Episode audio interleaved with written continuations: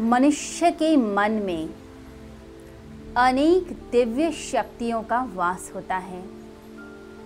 यह दिव्य शक्तियाँ मनुष्य के मन के भीतर हैं और यदि कोई व्यक्ति अपनी दिव्यता को पहचान लेता है और अपनी दिव्य शक्तियों का उपयोग करता है तो वह समाज में प्रतिष्ठा पाता है। और सक्सेसफुल लाइफ जीता है। यदि हम दिव्यता की ओर चलना चाहते हैं, यदि हम चाहते हैं कि हमारा मान सम्मान बढ़े तो अपने मन की शक्तियों का उपयोग करना पहले हम सीखें। यदि हम अपनी संकल्प शक्ति को जागृत कर लें तो इस संसार में कोई भी हमें सफल होने से रोक नहीं सकता। एक बार की बात है दूर पहाड़ियों के बीच एक गुरु का आश्रम था। गुरु शिष्यों को शिक्षा देते थे। एक दिन चट्टानों के बीच गुरु प्रवचन कर रहे थे। शिष्य उनकी बातों को सुनते और अपने भीतर उतारते। थोड़ी देर में एक शिष्य खड़ा हुआ और कहने लगा कि जिन चट्टानों पर हम बैठे हैं यह तो बहुत ही शक्तिशाली हैं। इन पर भी कोई विजय प्राप्त कर सकता है।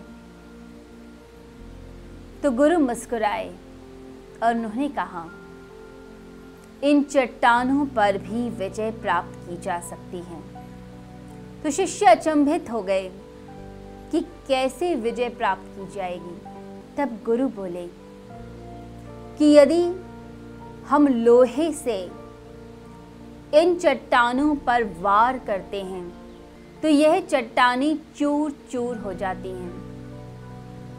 तो शिष्य बोले तो क्या लोहा सबसे ज़्यादा शक्तिशाली होता है? तब गुरु ने कहा, नहीं, लोहे से भी ज़्यादा शक्तिशाली है अग्नि। यदि लोहे को अग्नि में डाल दिया जाए तो लोहा गलने लग जाएगा पिघलने लग जाएगा। तो शिष्यों ने कहा तो क्या हम अग्नि को सबसे ज़्यादा शक्तिशाली माने?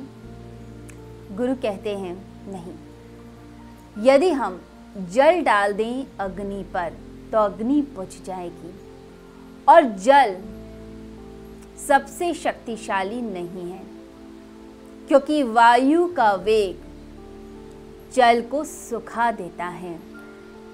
तो सभी शिष्य सोचने लग गए फिर कौन सी चीज़ इस दुनिया में सबसे ज़्यादा शक्तिशाली है?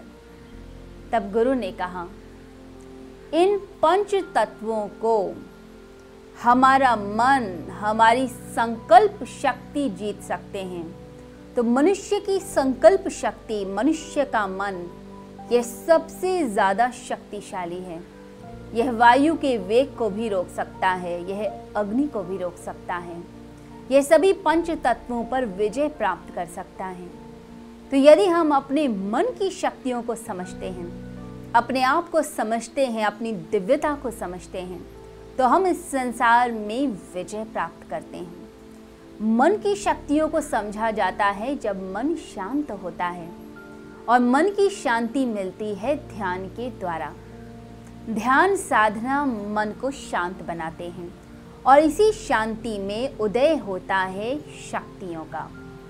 और जब शक्तियों का उदय होता है तो हम ज़िंदगी में जो चाहते हैं, वह प्राप्त कर सकते हैं। तो आइए, सभी मनोकामनाओं को पूर्ण करने वाली इन दिव्य शक्तियों के बारे में जानें। ध्यान के मार्ग पे चलते हुए अपने जीवन को सुगंधित करें।